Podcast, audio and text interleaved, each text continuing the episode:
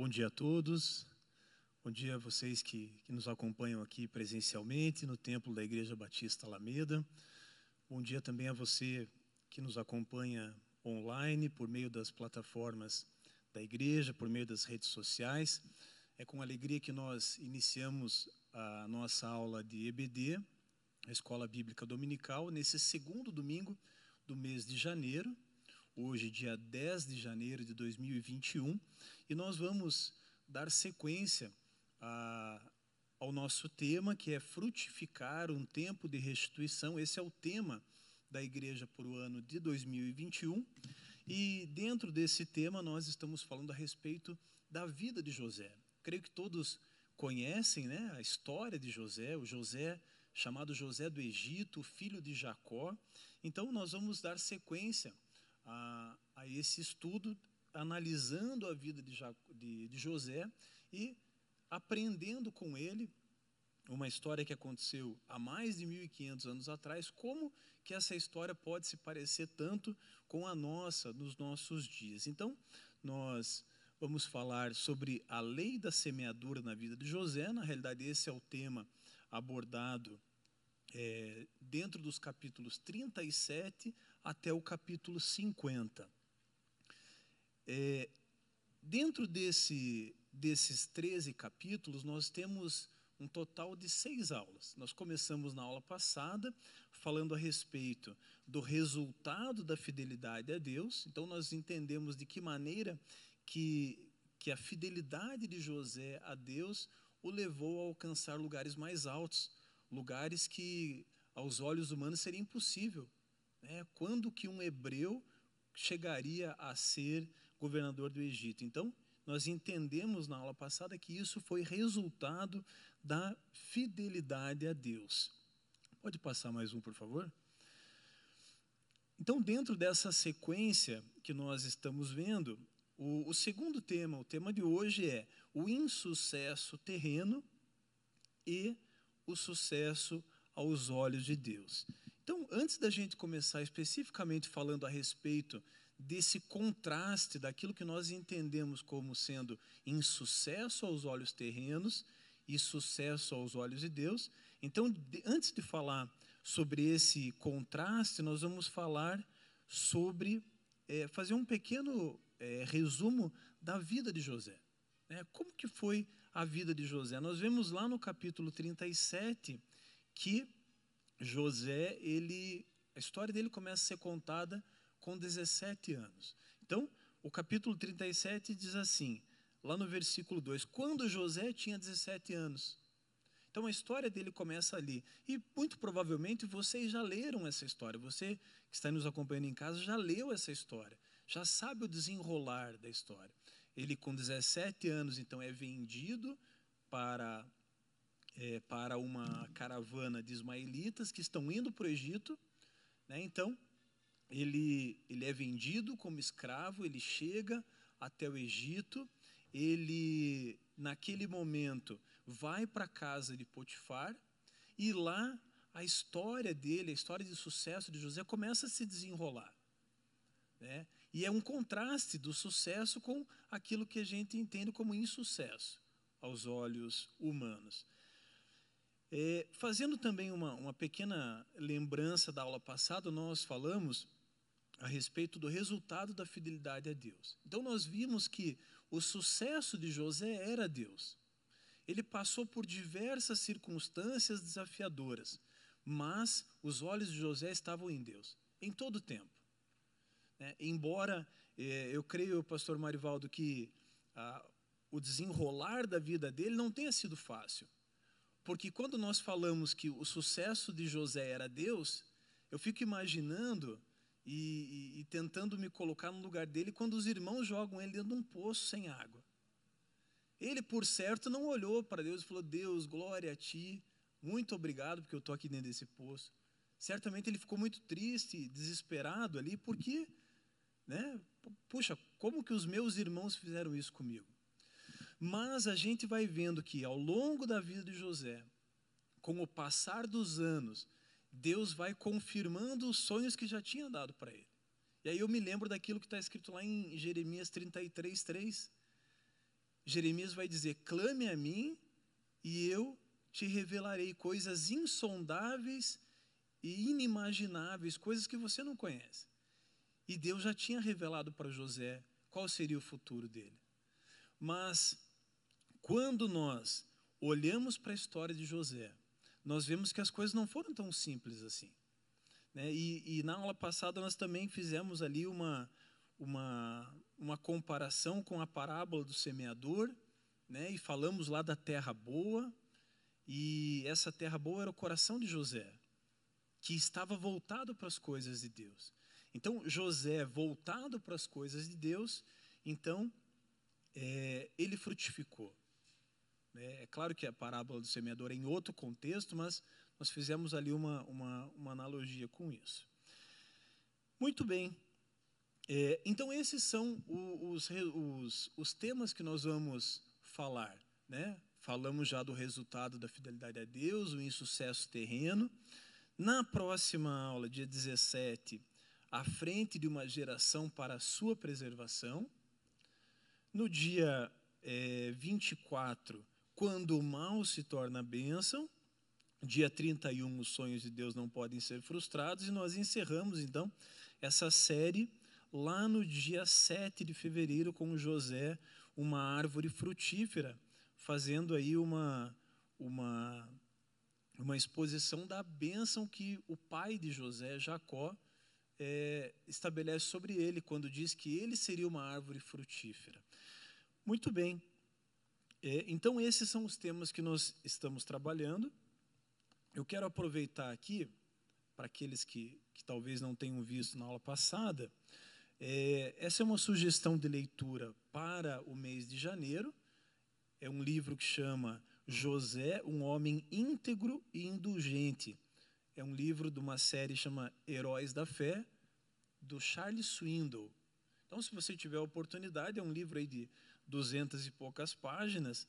Eu creio que aí no mês de janeiro você consegue ler e vai ser uma, uma boa sugestão de leitura para você entender um pouquinho né, da história é, de José e entender como que é, tudo isso aconteceu. O, o autor ele vai com bastante detalhe abordando a cada capítulo, então, a, a história de, de, José. Muito bem. Então, nós estamos ali, o, resu, o insucesso terreno e sucesso aos olhos de Deus. Eu quero começar perguntando para vocês o que, que, vocês entendem como sucesso. Porque é, esse tema ele tem justamente a, a intenção de fazer esse comparativo. Porque sucesso aos olhos é, humanos nem não é o mesmo ou nem sempre é o mesmo que sucesso aos olhos de Deus. A gente pegar, por exemplo, a história de Jesus. Aos olhos humanos, Jesus foi o maior fracassado.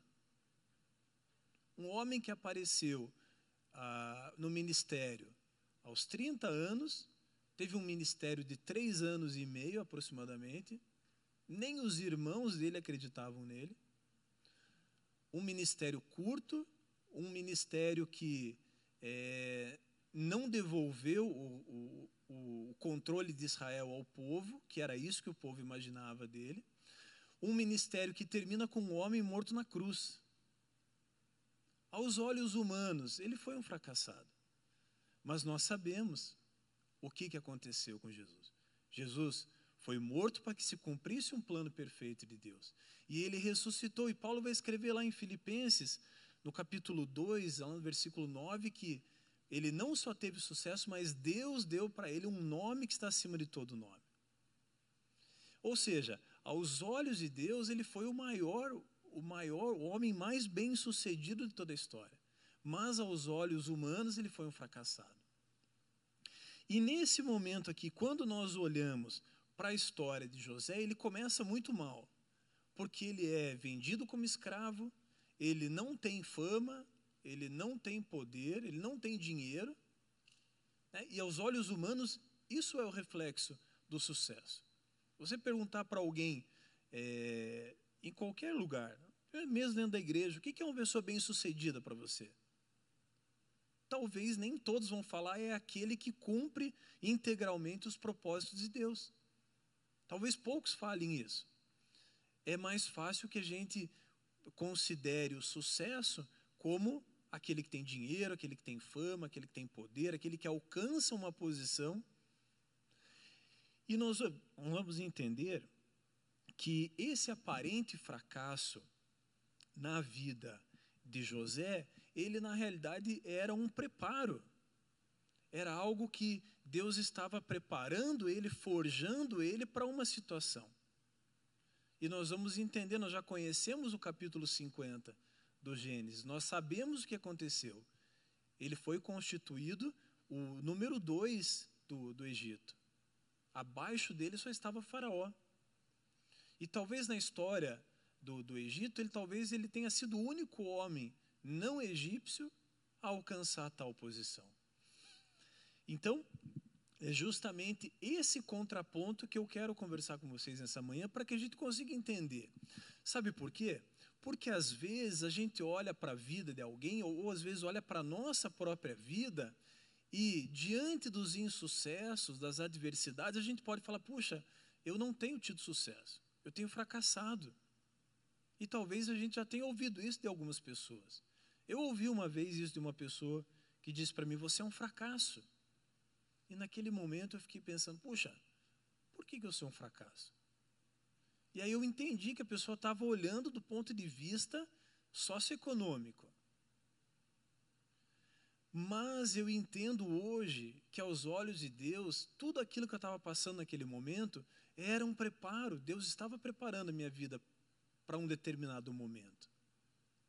Eu não sei se esse momento já chegou ou se ou que virá ainda, mas o que eu sei é que a maneira como as pessoas muitas vezes olham para um crente, para um cristão ou para um homem, ele não é o mesmo olhar de Deus. E nós temos vários exemplos. Nós temos a vida de Elias, a vida de, de Eliseu, nós temos exemplos da vida de Davi, Quantos exemplos nós temos da Bíblia que pessoas que passam por adversidades, passam por in, aparentes insucessos, mas tudo aquilo fazia parte de um plano perfeito, que era o plano de Deus para a vida dele. E quando nós falamos a respeito de José, então, nós vemos que ele, num primeiro momento, foi injustiçado, mas ele passa de injustiçado para um restituído.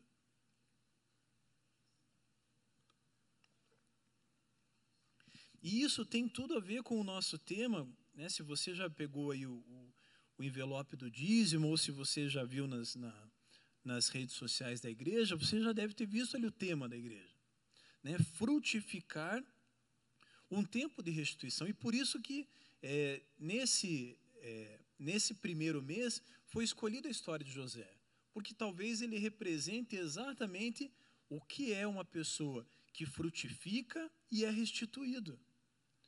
E isso tem tudo a ver com a nossa vida, porque muitos de nós talvez já fomos injustiçados e ficamos ansiosamente aguardando o tempo de restituição.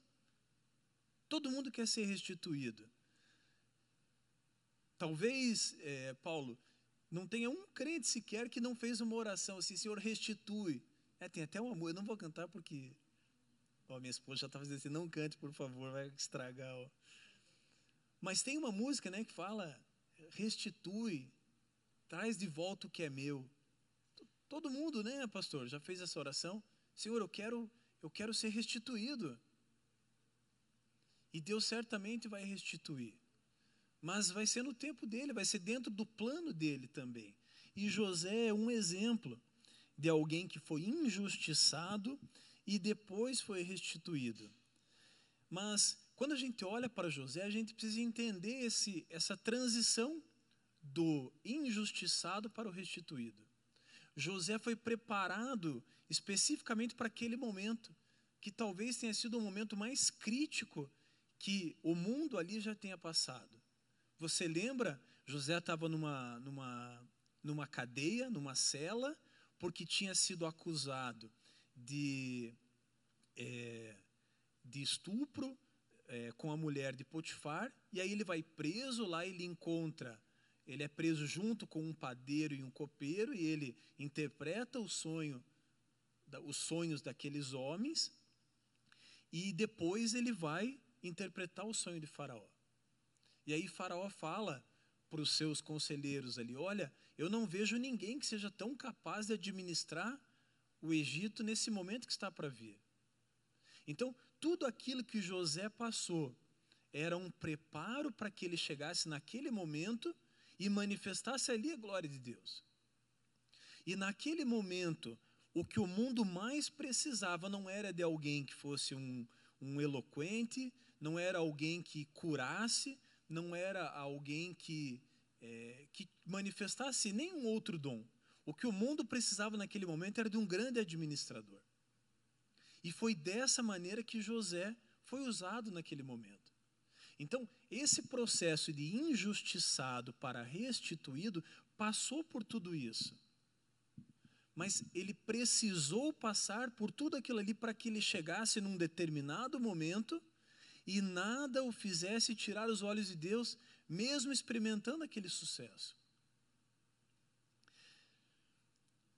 E é interessante que muitos anos, décadas depois, quando ele chega naquele momento, ele é capaz de falar para os irmãos dele: Ei, vocês acham que me fizeram mal, mas foi Deus que me mandou aqui primeiro. Então veja, todo esse processo que José passa, existe um propósito divino. Cada lágrima, cada dor que José passou naquele processo ali, forjou o caráter dele para que ele estivesse pronto naquele momento para ser um grande administrador. Porque ninguém, primeiro, ninguém conseguiu interpretar o sonho que Faraó teve.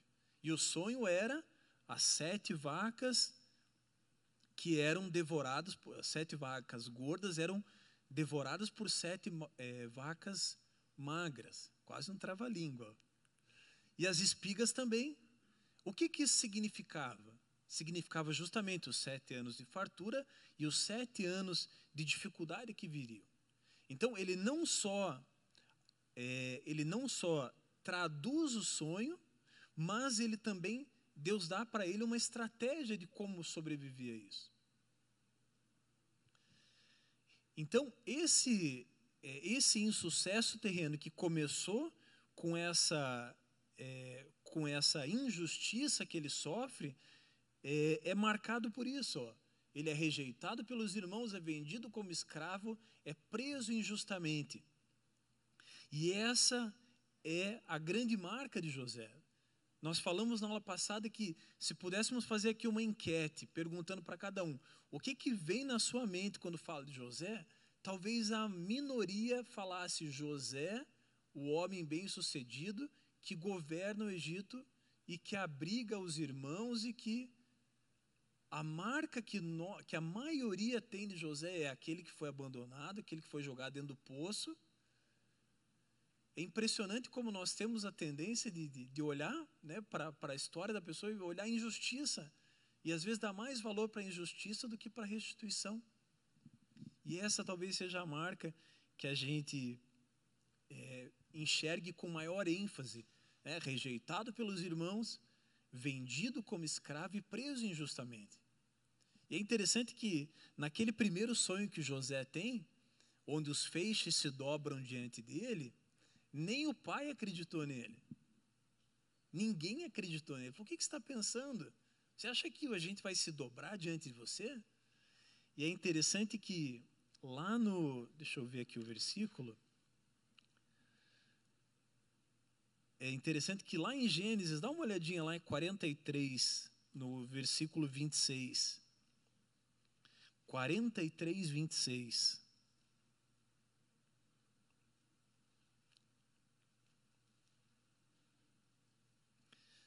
Olha só o que, que diz ali. Quando José chegou à sua casa, trouxeram-lhe para dentro o presente que tinham em mãos e se inclinaram até o chão diante dele. Ali se cumpriu aquilo que José tinha sonhado quando tinha só 18 anos. Por isso, se Deus te deu um sonho, se Deus falou com você a respeito de algo que Ele quer fazer na tua vida, por certo esse sonho vai se cumprir. É, Jó, Jó 42, 2 vai dizer que Os planos de Deus não podem ser frustrados. Por isso, se Deus te prometeu algo, se Deus te deu um sonho, não se baseie no teu momento presente para projetar isso. Porque nós vemos na história de José que o, o, a perspectiva humana não era a perspectiva de Deus. E na minha e na tua vida isso acontece também. Às vezes, um momento de dificuldade que estamos passando não é uma sentença, não significa que você vai ter dificuldade a vida inteira.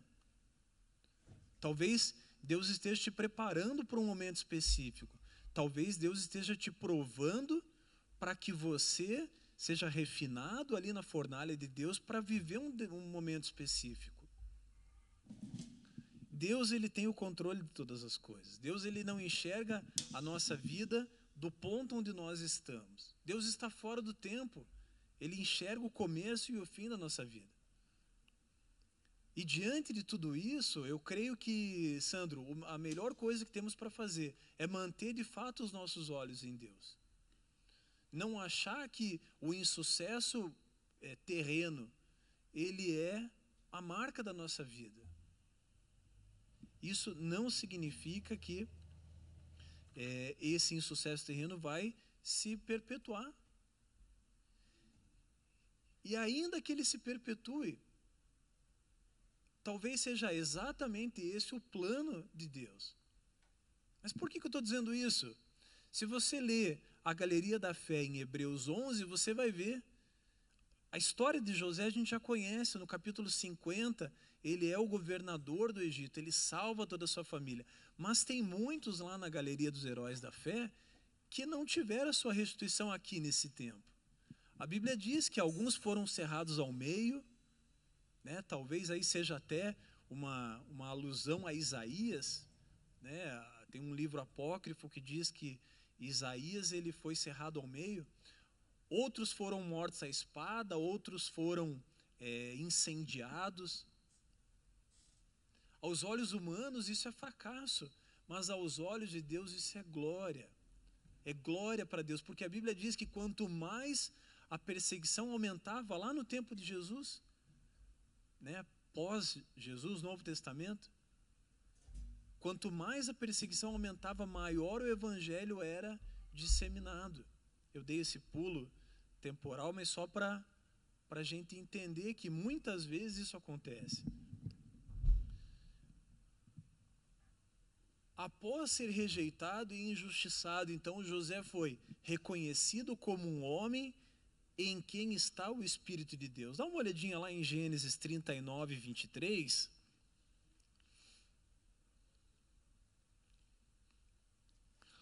Olha que interessante.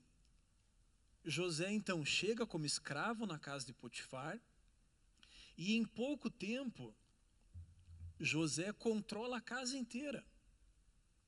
E lá em, em, em Gênesis 39, 23, vai dizer assim: ó, é, José, então, é injustiçado, vai preso, e o carcereiro diz assim: o carcereiro não se preocupava com nada do que tinha sido entregue às mãos de José, porque o, porque o Senhor estava com ele e tudo que ele fazia, o Senhor prosperava. A mesma coisa que aconteceu na casa de Potifar. Então José, onde chegava, ele prosperava. E isso não vinha dele, isso era vinha de Deus. E ele reconheceu isso. José então também foi elevado a governador do Egito, lá em Gênesis 41, 41. Avança aí um pouquinho, ó, Gênesis 41, 41.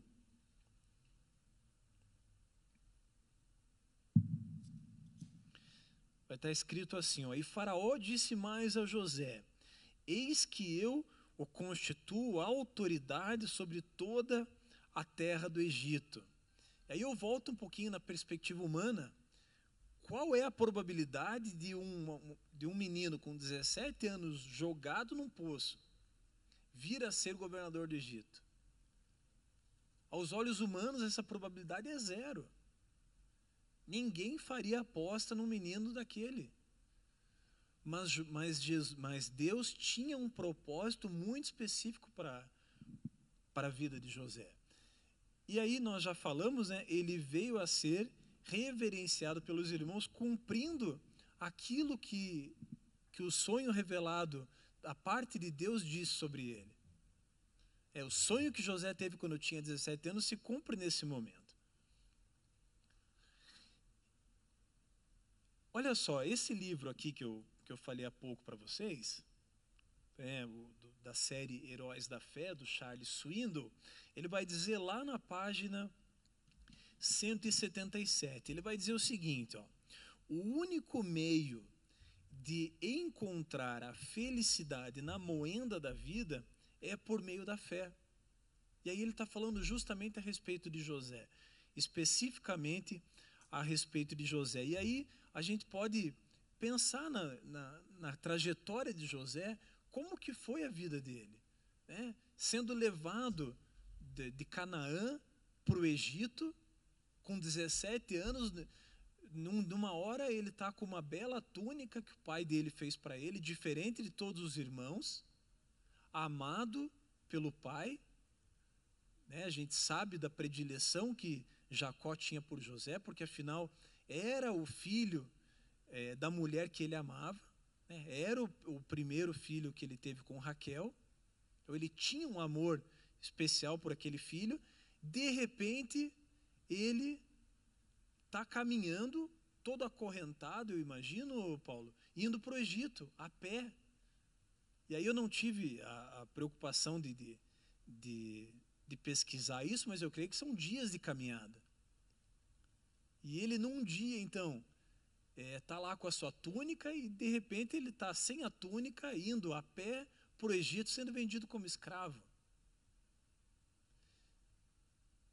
por mais próximo que eles tenham sido de Deus, nem ele, Alberto, imaginou naquele momento que havia ali um propósito de Deus.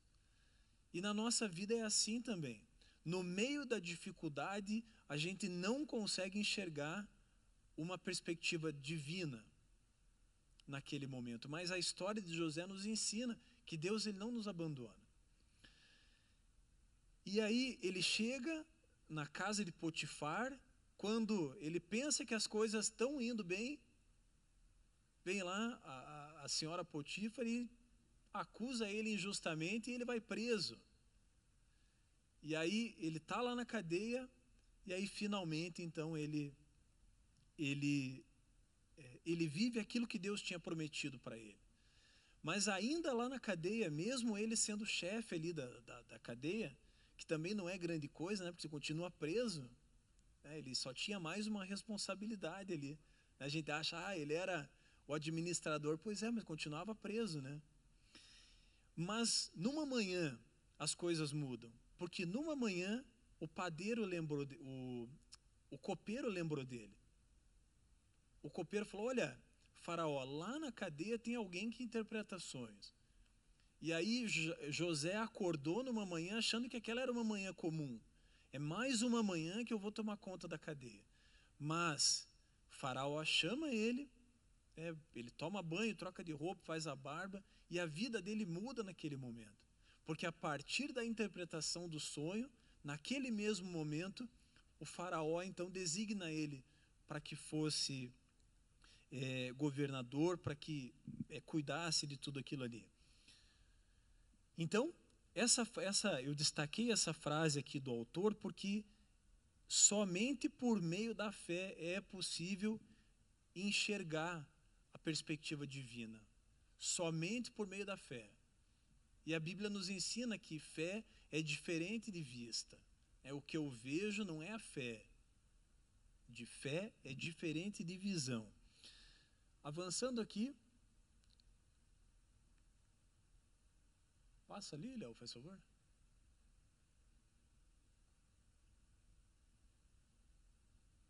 Tá ali. Outro texto interessante, ó, Jeremias 29, 11. É, e antes de, de, de, falar a respeito do texto, só abrindo um parênteses com relação à vida de Jeremias.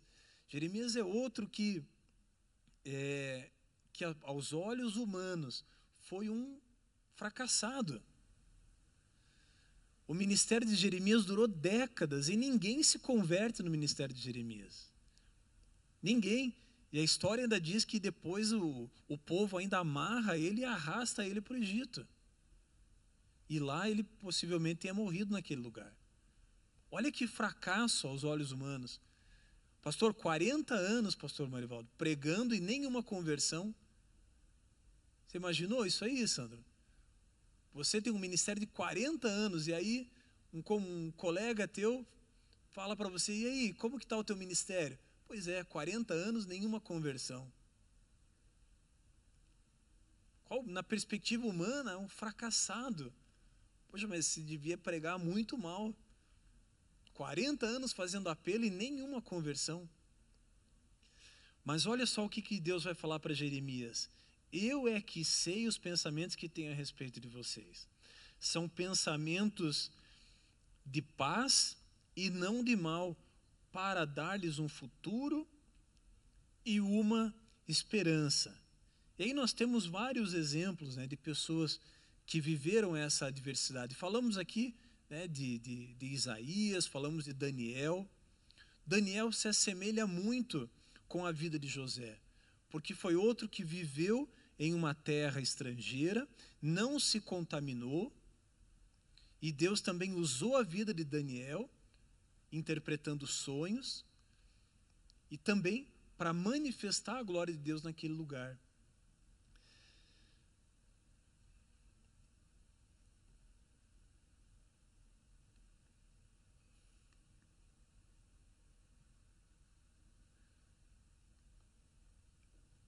E aí eu queria refletir com vocês um pouquinho a respeito disso. Se eu perguntasse aqui, quem quer viver os sonhos de Deus? Eu creio que, ó, só o Sandro levantou a mão ali, mas eu creio que os outros também querem viver. Eu acho que todo crente quer viver. Perguntar para o crente se quer viver os sonhos de Deus, né? Talvez a, a eu falei lá da, da primeira oração, que talvez todo mundo já tenha feito, que é Deus restitui, restitui aquilo que é meu, Talvez a segunda oração mais feita seja: Senhor, eu quero viver os teus planos. Senhor, eu quero viver integralmente tudo aquilo que o Senhor tem preparado para mim.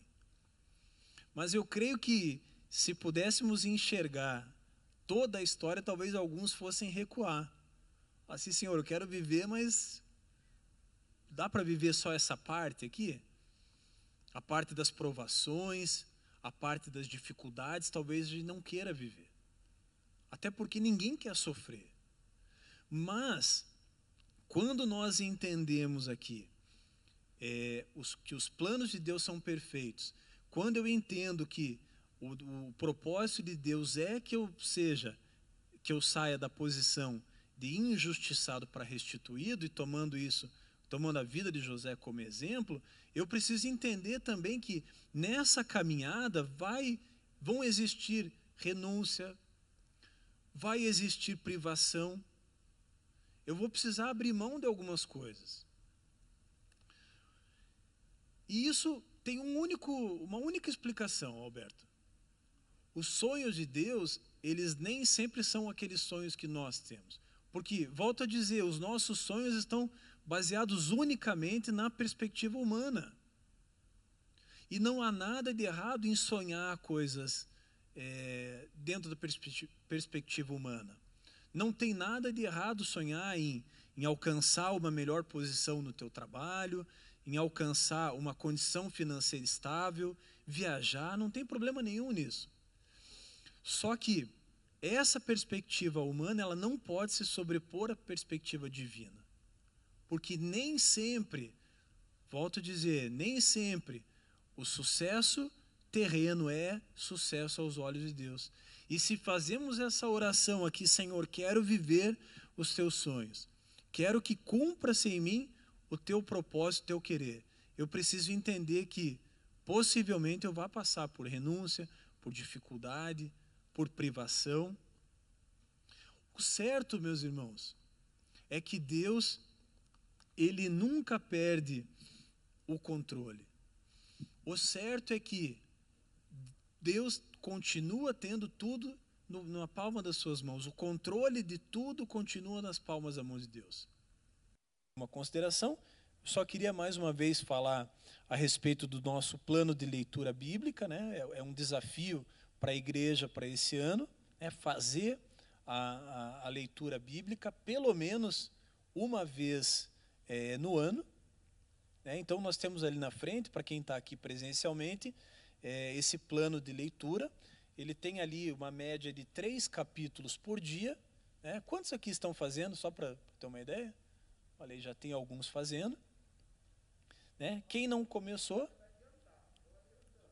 é, quem não começou, né, pode começar. Aqui tem a previsão para você fazer a leitura bíblica em um ano.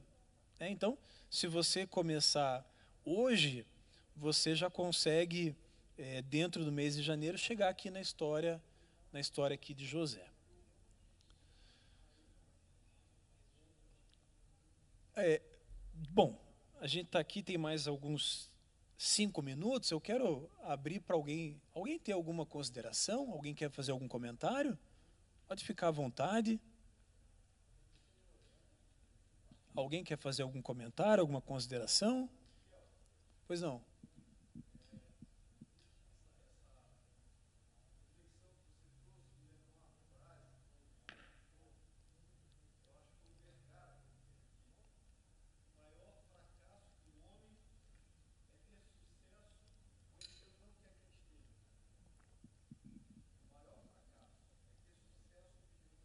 Eu lembro, eu lembro, pastor. Sim. Christopher, né? Christopher Vergara, né? O nome dele, aquele chileno. Ele esteve aqui acho que uns dois anos atrás, né, pastor? E aí ele disse que o maior insucesso é você fazer sucesso naquilo que Deus não te chamou para fazer. É para a gente pensar, será que estamos de fato é, é, vivendo o propósito para o qual Deus nos chamou? É, porque esse é o, esse é o, o, o, esse é o tema justamente aqui. Se a gente puder voltar ali, Léo, no segundo, no, ter, é, no quarto slide, por favor. O insucesso terreno e sucesso aos olhos de Deus. É, esse foi, para quem chegou aí um pouquinho depois, esse foi o tema é, dessa, dessa EBD. O insucesso terreno e o sucesso aos olhos de Deus. Então, algo para a gente refletir em cima da história de José, de que maneira que nós aprendemos então com José, que nem sempre o insucesso terreno representa um insucesso aos olhos de Deus. É, Deus ele tem planos maiores e a história de José mostra que aquele aparente momento que ele passou, os aparentes insucessos que ele experimentou, não taxaram a vida dele. Ele estava exatamente no lugar onde Deus esperava que ele estivesse. Alguém tem mais alguma consideração? Não? Então, só vou voltar ali um pouquinho. Então, falando um pouquinho da nossa próxima próxima aula, dia 17 então de janeiro próximo domingo, a partir das 9 horas da manhã. Então, o tema, à frente de uma geração para a sua preservação. É, nós vamos entender ali dentro da história de, de José que ele, num determinado momento, fala para os irmãos né, que aquilo que aconteceu foi para que aquela geração ali fosse preservada. Não só aquela, mas do mundo todo ali da, da época né, fosse preservada. Amém, meus irmãos? Então, quero agradecer a você que nos acompanhou aí de forma online, pelo, pelos, pelas redes sociais, pelo, pelo canal da igreja. Agradecer a vocês que, que estão aqui presencialmente também e te convidando já para próximo domingo, a partir das nove da manhã, aqui é, no templo da Igreja Batista Alameda e também pelas redes sociais.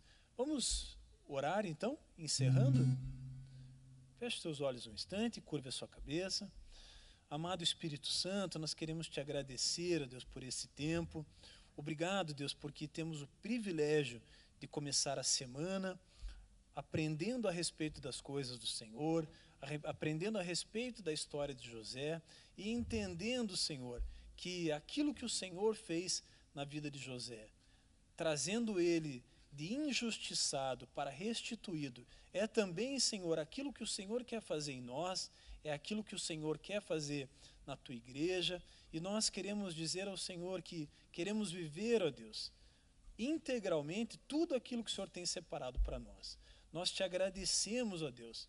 Muito obrigado por tudo que o Senhor tem feito em nós e através de nós e pedimos que o Senhor nos encha da tua presença, que o Senhor cresça e a gente diminua e que tenhamos, ó Deus, a força do Senhor para continuar a nossa caminhada. Senhor, nesse momento também vai preparando o nosso coração para o culto que prestaremos a Ti daqui a alguns minutos e que tenhamos, Senhor, uma semana cheia da Tua presença, da Tua paz e da Tua alegria. Nós te agradecemos em nome de Jesus. Amém.